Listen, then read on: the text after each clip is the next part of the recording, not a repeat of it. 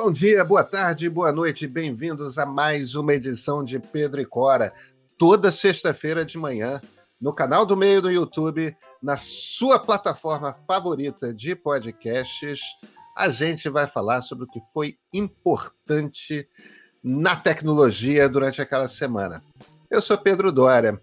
Olha, a gente tem um monte de assuntos hoje, mas um dos assuntos sobre os quais a gente vai falar é o seguinte: uma consultoria testou mais de um milhão de aplicativos, tanto de Android quanto de iPhone, e descobriu problemas de segurança seríssimos em mais de 100 mil desses aplicativos. A gente vai falar disso, mas a gente não abre o programa falando disso. A gente tem outro assunto.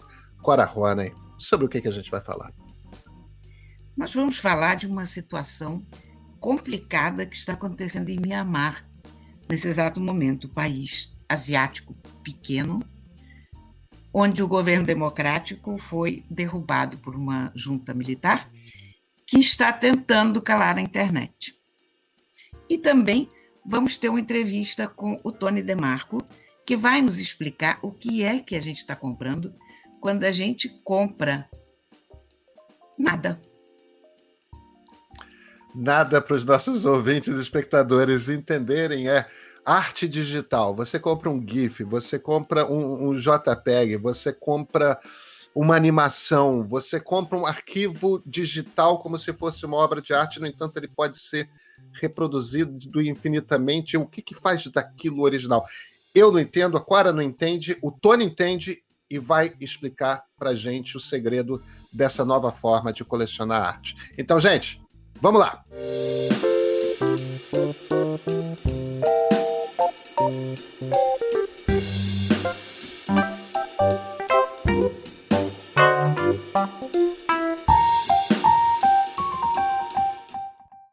situação em Mianmar está tenebrosa. Mianmar é um dos países mais pobres do mundo, do país asiático. Até outro dia era conhecido como Burma ou Birmania. Vivia sob uma ditadura militar até 10, 12 anos atrás, quando a Aung San Suu Kyi chegou ao poder.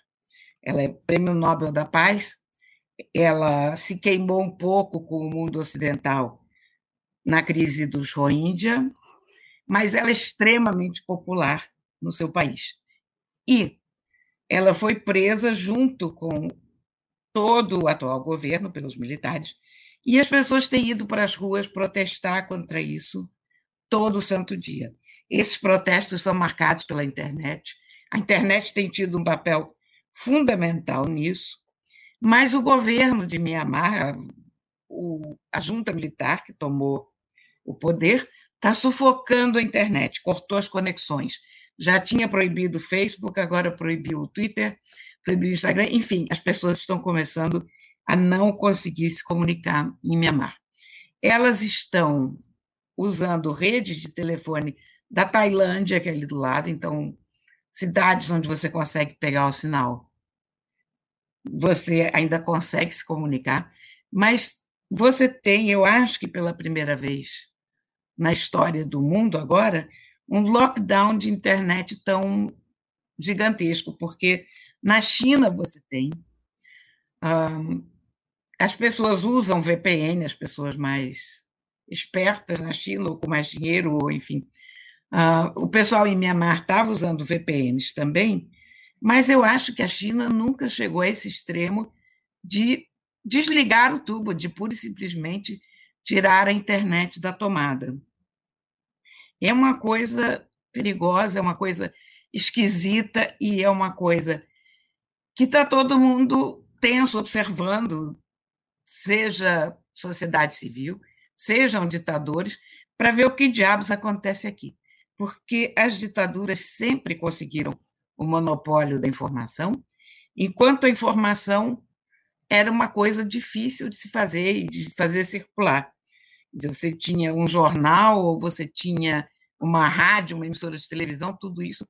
Você bota um soldado na porta, acabou, né? Basta um soldado e um cabo e está fechado. Agora, com a internet, como se faz? Pedro, o que, que você está achando disso? Cora, é, é, eu estou muito fascinado, na verdade, pelo seguinte, e isso é um problema sobre o qual eu tenho pensado muito por conta do Brasil, né? Afinal de contas, a gente tem um presidente da República que é golpista. E que se pudesse, Exatamente. se o exército topasse, ele daria um golpe militar. O que, o que não aconteceu até agora foi o exército topar. O alto comando do exército não, não quer esse tipo de aventura. É, mas aí o que, que acontece? Quando você vai para a literatura de ciência política a respeito de golpe de Estado, existem algumas convicções é, formadas. Golpe de Estado é um truque. É um truque de ilusionismo. O que, que eu quero dizer com isso? É um grupo de dentro do Estado que decide quebrar a Constituição para assumir o poder. Quando vem de dentro do Estado, como por exemplo as Forças Armadas, e há o rompimento constitucional para mudar ou manter alguma figura ou alguma instituição no poder, é isso que a gente chama de golpe de Estado no sentido tradicional da expressão. Agora, esse truque de ilusionismo consiste em você convencer muito rápido todo mundo de que você já está no poder, acabou. Tanto que quando você olha para golpes de Estado, em geral, golpes de Estado são coisas de um dia, dois dias. Os militares deram na madrugada de 31 de março de 1964 um golpe de Estado no Brasil. Na madrugada de 2 de abril, é, já tinha o presidente do Senado, do Congresso, lá dizendo de, declaro vaga à presidência da República. Foram 26 horas até o golpe de 64 se confirmar. O problema de hoje em dia, quando as pessoas me, se viram para mim e me perguntam: ah, você acredita que o Bolsonaro pode dar um golpe de Estado? A minha resposta é sempre não. E a minha resposta é não pelo seguinte motivo. Como é que você dá um golpe de Estado hoje em dia? Tudo bem, Jair Bolsonaro vai lá, bota os tanques na rua, é, manda fechar o Congresso Nacional, manda fechar o Supremo. Ele não vai conseguir fechar, prender os 11 ministros do Supremo. Ele não vai conseguir prender os 81, 82 senadores, os 512, 513 deputados federais. E quem ficar solto vai para a internet e começar a fazer discurso. Cora, se Bolsonaro dá um golpe, em meia hora a Avenida Paulista tá, tem um milhão de pessoas. Em meia hora, a Avenida Presidente Vargas, no Rio de Janeiro, a Praça da Liberdade, em Belo Horizonte, tem um milhão de pessoas. A, é, a, a gente, a gente é um país de 205, 210 milhões de pessoas.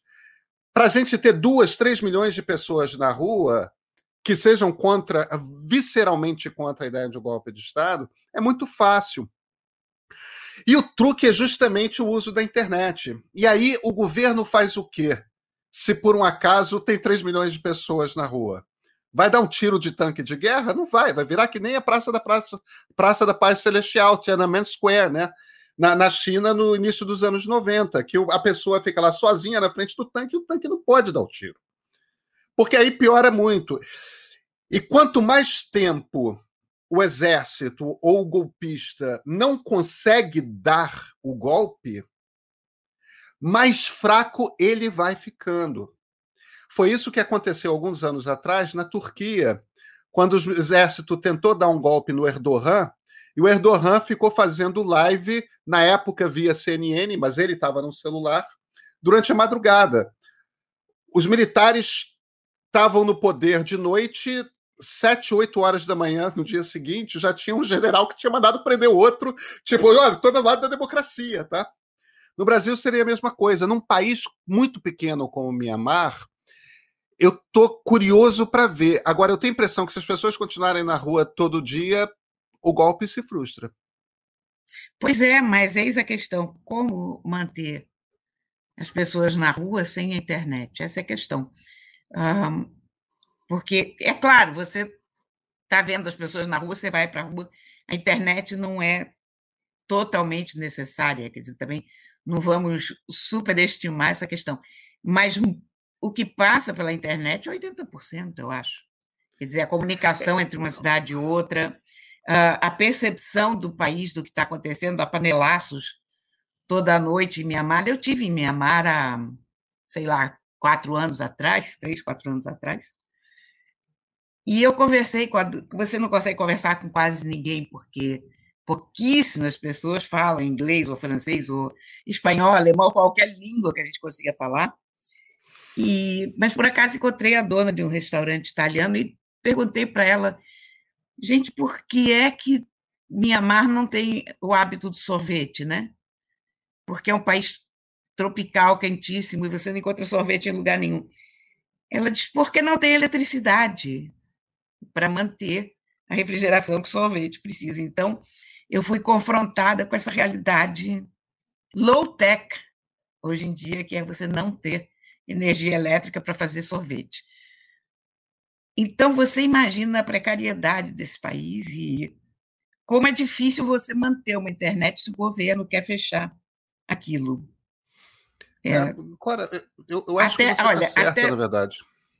Até 2011, 5% da população tinha telefone, tinha smartphone, e perto de 0% estavam na internet. Isso em 2011. Mianmar foi para a internet assim praticamente toda ao mesmo tempo, porque foi quando a democracia foi restaurada, se abriu o país e aí foi aquela avalanche de celular e de e as pessoas descobrindo encantadas o, o poder da internet e da comunicação.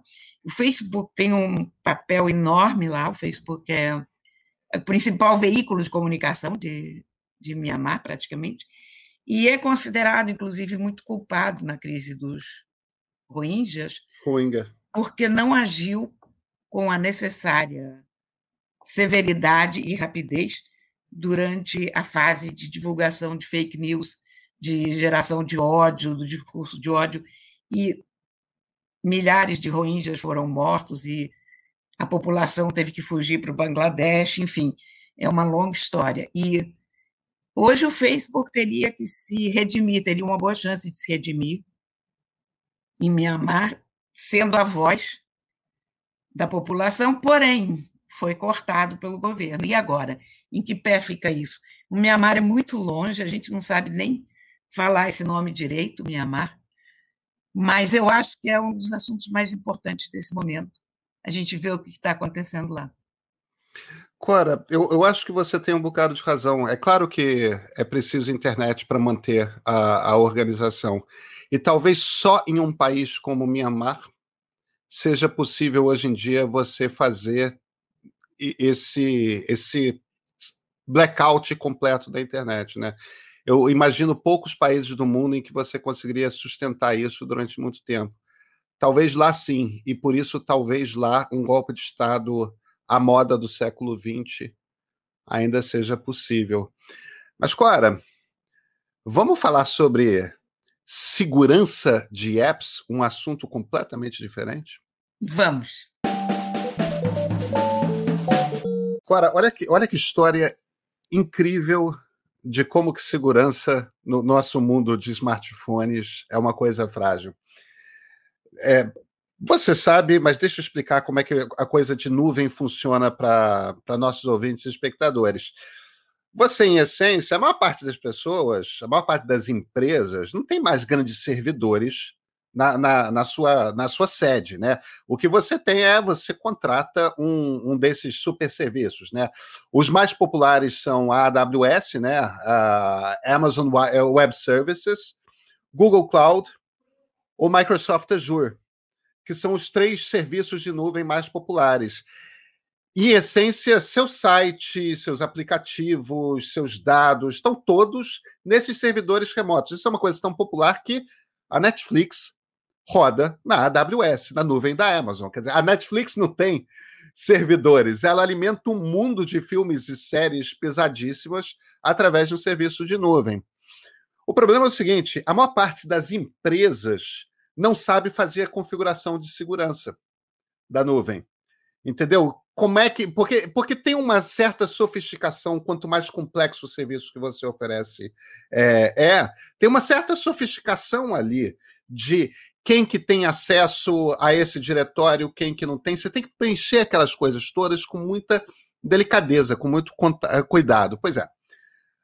Uma consultoria americana chamada Imperium de segurança decidiu pegar essa questão, sabendo que é muito comum configurar mal nuvem, a parte de segurança, eles decidiram pegar 1,3 milhões de apps, tanto para Android quanto para iOS, né? O iOS é o sistema dos iPhones e dos iPads, hoje só dos iPhones.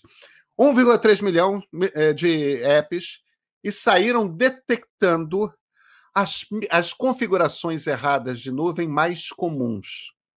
Cora, desses 1,3 milhões de apps, 84 mil apps de Android e 47 mil apps de iOS tinham problemas sérios de configuração.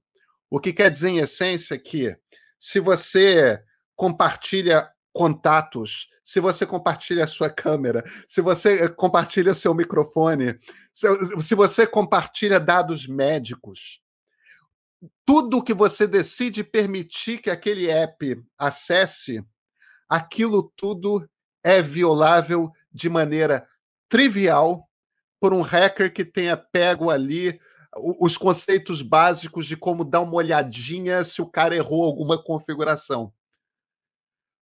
Quase 90 mil apps de Android, quase 50 mil apps de iOS, absolutamente escancarados, talvez até agora.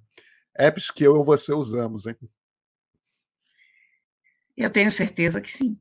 E eu tenho certeza, isso confirma, como sempre, a minha percepção de que não há privacidade na internet. Se você quer privacidade, você tem que desconectar tudo e viver numa cabana no meio do mato, feito na bomba, lembra?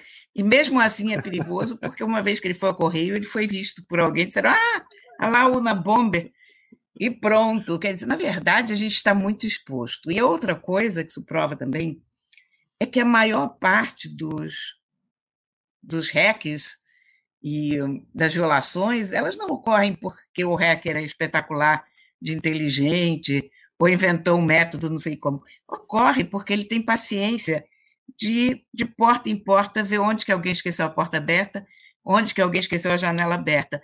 No fundo, a insegurança na rede acontece muito mais por causa da incompetência das pessoas de lidar com a segurança e de fechar as portas e janelas direitinho e passar um trinco na sua casa virtual do que na esperteza do ladrão que consegue entrar em casa.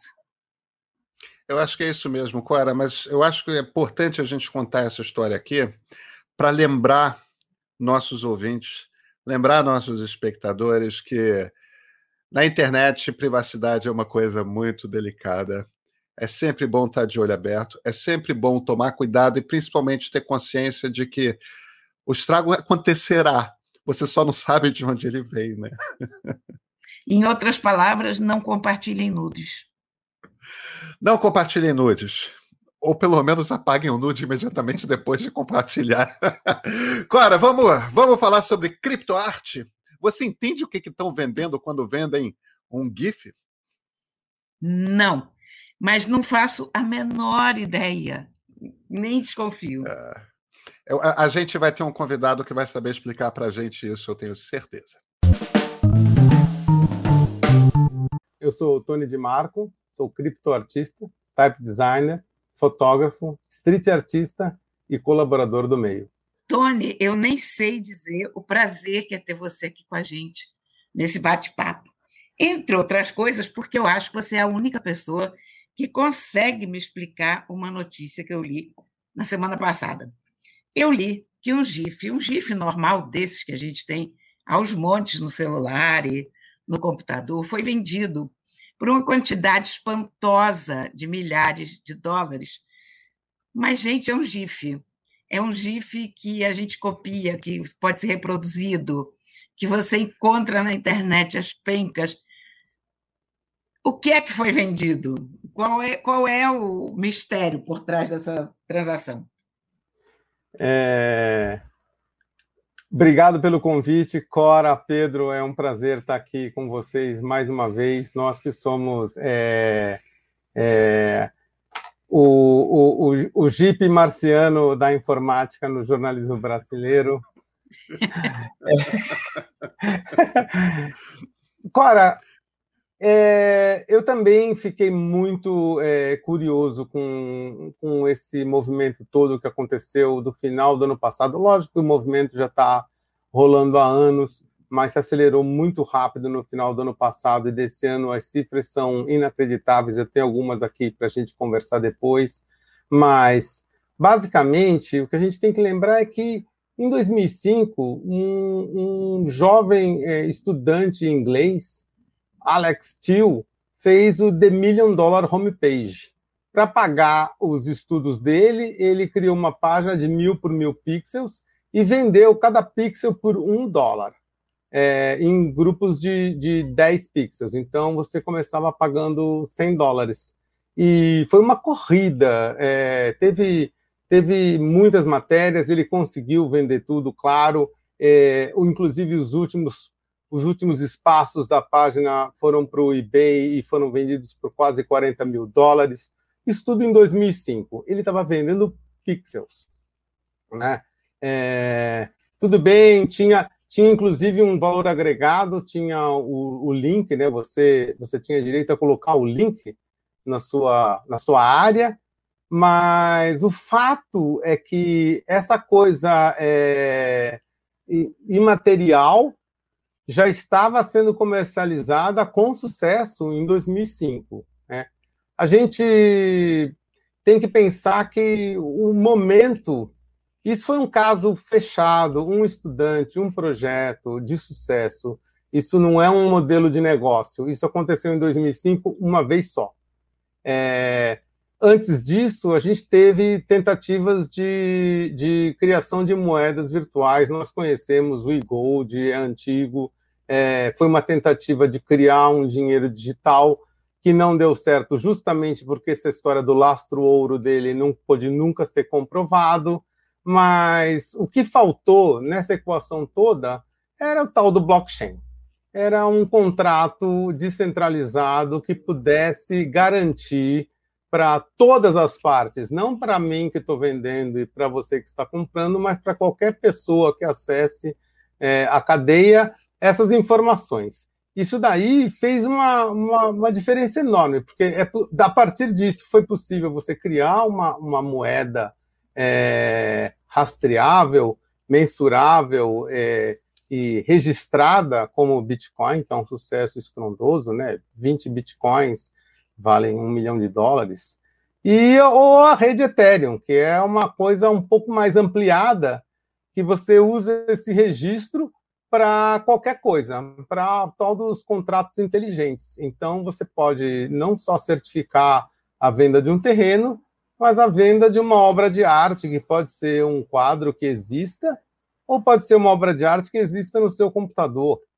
Pode ser uma obra que tenha sido reproduzida muitíssimas vezes. Eu mesmo estou vendendo atualmente nesse mercado eh, as colunas que eu fiz para o meio porque para mim são, são exemplos, são registros históricos é, do meu trabalho é, e da história do Brasil.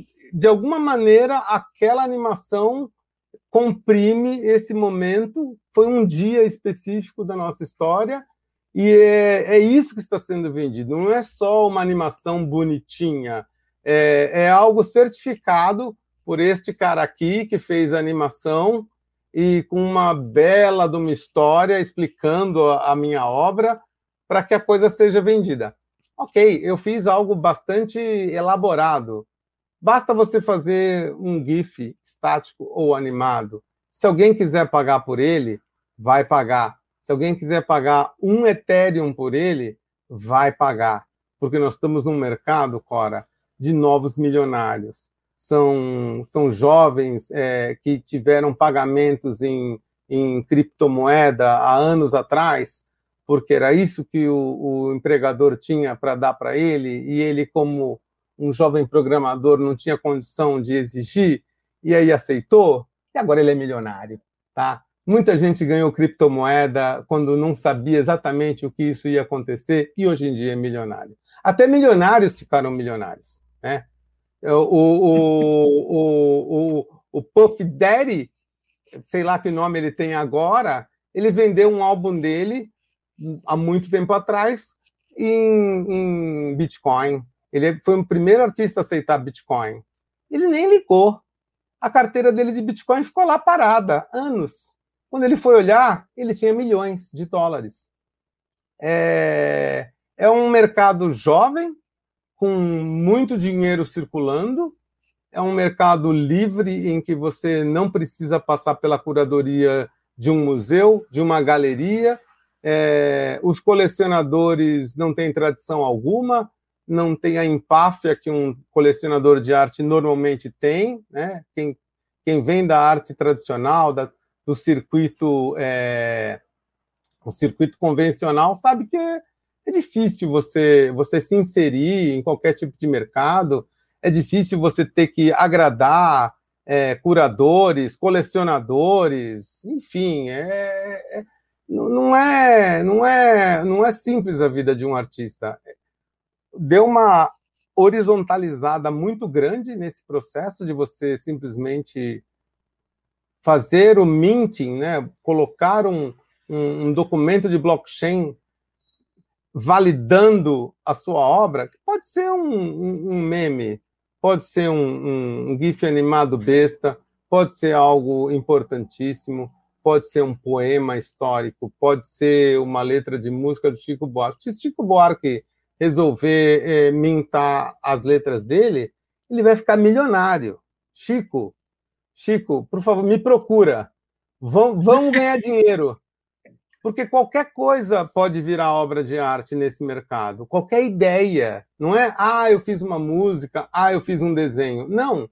Eu tenho uma ideia, eu tenho um conceito. Qualquer coisa pode ser é, embutida num contrato inteligente. Eu posso me casar através de um contrato inteligente. Eu posso vender um terreno, eu posso vender uma obra de arte, eu posso vender uma série de obras de artes eu posso vender uma obra de arte que, quando ela for revendida, ela vai reservar uma parte do dinheiro da venda para outras pessoas ou outras instituições. São contratos inteligentes. Você pode modelá-los. Lógico que você precisa ser um programador. Atualmente, não é simples. Se você entra num mercado como Haribo ou como OpenSea, cada um tem um contrato específico e quando você bota a sua obra lá dentro, você tem três ou quatro campos para preencher. Ah, eu quero uma porcentagem, ah, o preço é esse. Se a pessoa atingir o preço, você automaticamente transmite a obra para a pessoa e me passa o dinheiro. Essas informações são empacotadas no contrato. Mas se você é um artista programador, você é capaz de fazer o seu próprio contrato. Você pode fazer com que qualquer cláusula entre dentro desse contrato inteligente é um mundo muito amplo, não só para os artistas, mas para os programadores também, porque vai acabar o cartório, né? Vamos, vamos soltar foguete. Não, não, não, vai ter, não vai ter mais alguém que certifique que você é você ou que você realmente detém algo e que você passou a posse para outra pessoa. Pode ser qualquer bem material ou imaterial. Tudo isso vai estar muito bem registradinho ninguém vai poder hackear, ninguém vai poder dizer que não é, a não ser que você, a não ser que você dê a sua chave privada para algum ladrão. Aí, aí, aí, nada disso vale. Aí a segurança foi para o ralo. Mas, basicamente, é a coisa mais segura que nós temos para qualquer tipo de transação, artística, comercial, o que for. Tony, eu, eu acho que vale a pena a gente dar uma explicada aqui para nossos ouvintes, nossos espectadores, que blockchain é, é, o truque que faz com que as criptomoedas funcionam. Em essência, é, é, é um código que garante que aquela moeda é única. Então, porque afinal de contas ela é digital, né? Então, se você transfere uma moeda da sua carteira para outra, a gente precisa de um sistema que garanta que a, moeda saiu da sua carteira e foi para outra carteira. E a partir daí você pode usar essa mesma tecnologia para garantir que a, qualquer coisa é única no mundo digital. Você tem outras cópias, pode ser. Mas a única que é única, tipo a original, é, é, é aquela que tem aquele código blockchain. O que faz todo sentido para uma moeda. Mas eu ainda fico encucado pelo seguinte. Por exemplo, a coisa da, da página de um milhão de, de pixels. Né? É, aquilo era um truque, mas era um truque publicitário. Porque, afinal de contas, a história foi um dos primeiros memes, né? Uma das primeiras coisas viralizadas. É, meme, estou usando até no sentido do Richard Dawkins lá atrás, né? Daquela coisa de Sim. se espalha, é, é, viral mesmo. Tanta gente visitava aquela página fascinada com o truque que aquilo era propaganda.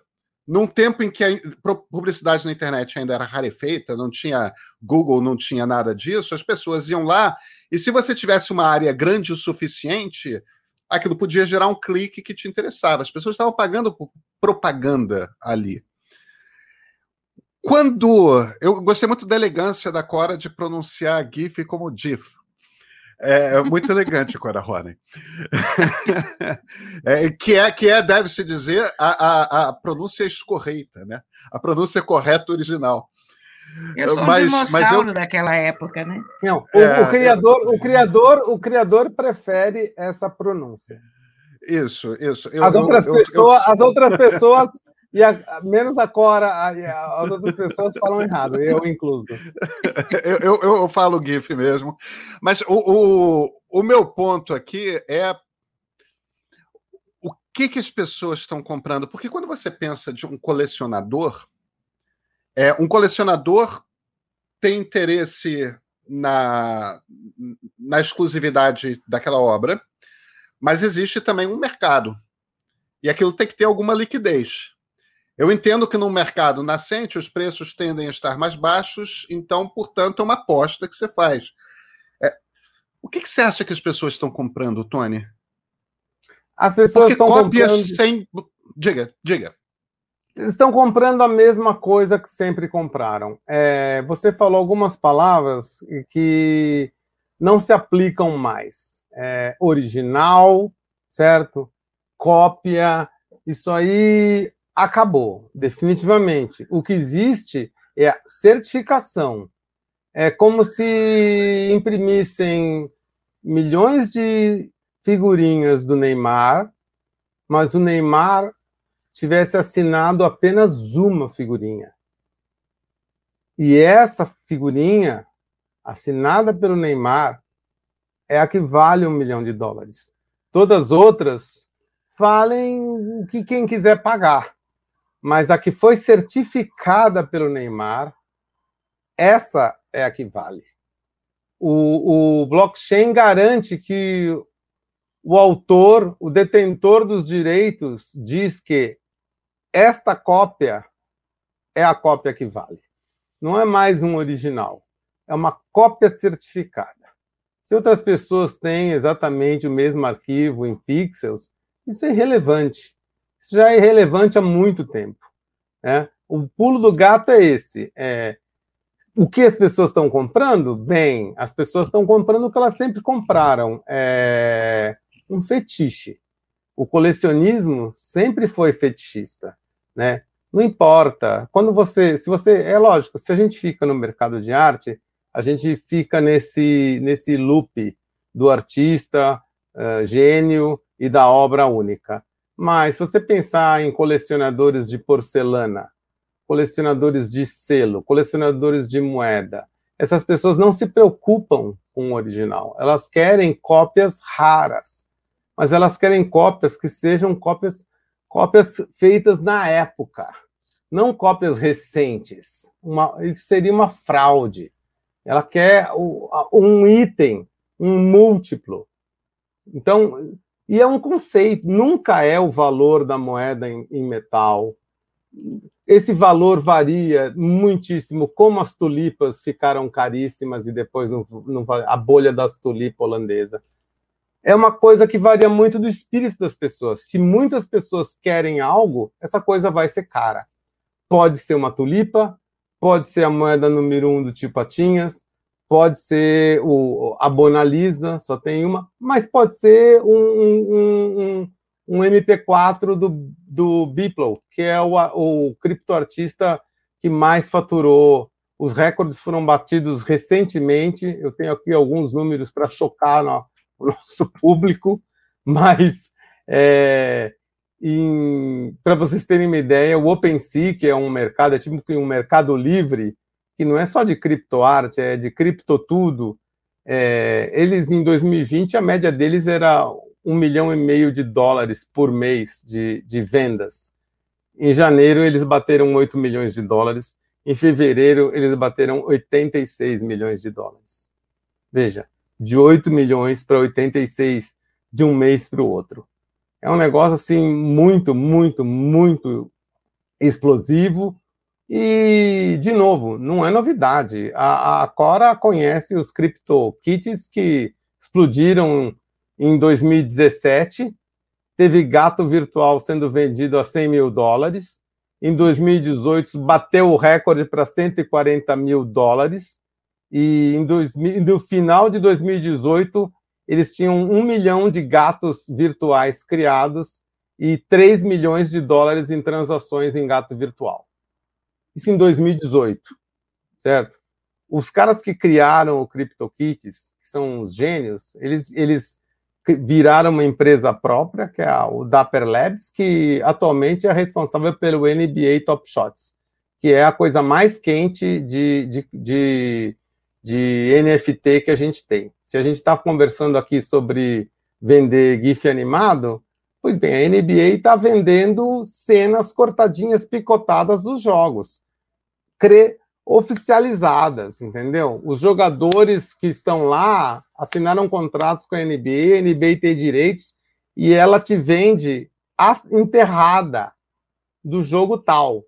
E você compra lá por um sei lá quantos Ethereums e é seu. Aquela jogada é sua. Os direitos são seus? Não, não são. Os direitos são do jogador que enterrou, da NBA, do cinegrafista. Nada disso é transferido. O que é transferido é um conceito de colecionador, é, é o contrato, ele, ele é o que você transfere, apenas ele.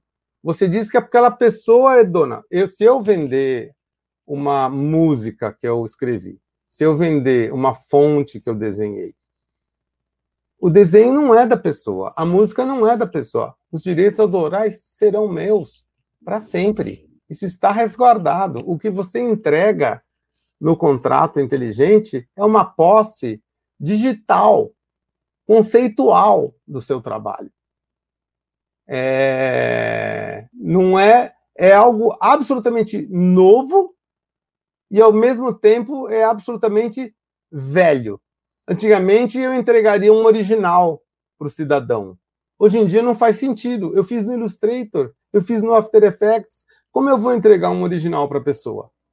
Por mais valiosa que seja, por mais valioso que seja o meu trabalho, eu fiquei meses fazendo aquilo. Como eu vou ter um, um eu não tenho um pedaço de papel, de tela, de, de, de, de barro para entregar para o cidadão. Eu só tenho bits.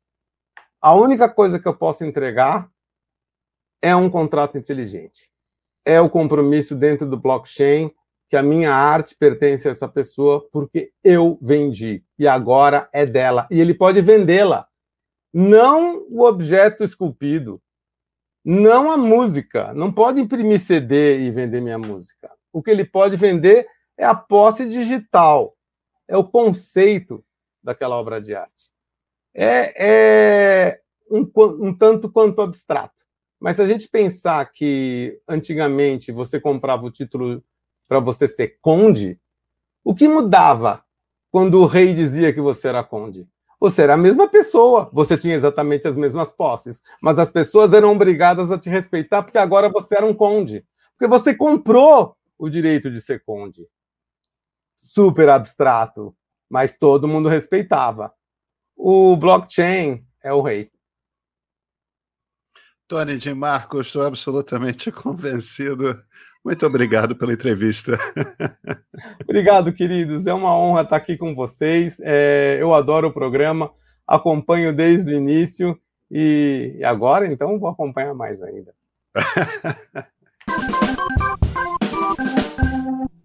Olha, a clareza com que o Tony explicou isso foi espetacular, né?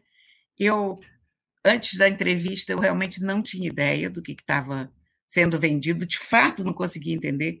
E agora entendi exatamente o que, que acontece. Foi todos muito nós... claro, muito bom o que ele falou. É, todos nós conhecemos um colecionador, né? Quando você coleciona gatos, né, Cora? Eu posso tentar vender o Toró através de blockchain. Oh, ainda mais o Toró que nos fez companhia hoje, o Toró é popular. Toró é muito popular. Cora, Cora vamos, vamos para os comentários dos nossos leitores? Bora. Há dois comentários sobre Uber. A Rosana Fantini fala o seguinte: não se trata de lutar por direitos trabalhistas para uma categoria que vai deixar de existir em 30 anos, mas sim de preservar a dignidade e evitar a exploração de pessoas hoje. E o André Oliveira se pergunta o seguinte: no caso do Uber, será que não é possível um meio-termo, como, por exemplo, oferecer só alguns direitos trabalhistas, ou fornecer somente aqueles motoristas que precisam, já que alguns têm emprego fixo e usam só o app para bico? E aí, Cora, o que, que você acha? Eu acho que os dois têm razão. Eu acho que há uma defesa das pessoas hoje que não deve obscurecer esse debate, porque a gente tende a observar a coisa como um todo e a longo prazo, mas a gente está discutindo a situação de pessoas que estão passando pelo sufoco hoje. E acho também que essa ideia de compartimentar os direitos pode ser uma coisa interessante, porque às vezes o cara tem realmente um emprego, ele já tem um seguro de saúde naquele emprego, já tem um INSS pago por ali ou qualquer coisa assim, e ele usa como bico. Então, é, de novo, as coisas têm que ser personalizadas, né? Cada caso é um caso, né? É, eu sempre fico com certo receio nessa coisa de legislação. Eu acho que tem uma hora que você tem que ter uma regra geral, senão Agora, não é, não é simples, não, né, Cora? A, é, a gente tem Opa, que não. É, é, reentender como é que a gente aplica a legislação trabalhista, como é que a gente garante dignidade a todo mundo dentro do mundo digital, porque as regras do mundo industrial não, não, não, não se aplicam mais, é, não, não funcionam mais. Então a gente tem que. A sociedade toda vai ter que pensar a respeito disso. Vamos falar também de Marte? A Fernanda Job M fala o seguinte: de arrepiar a história de Marte, flipando em cores. Parabéns, dupla de dois. E a Ivonete Leite fala o seguinte: Core Pedro, eu também me emocionei muito ouvindo o Mr. Gontijo. Gostei do Mr. Também gostaria de ouvir mais. Obrigada.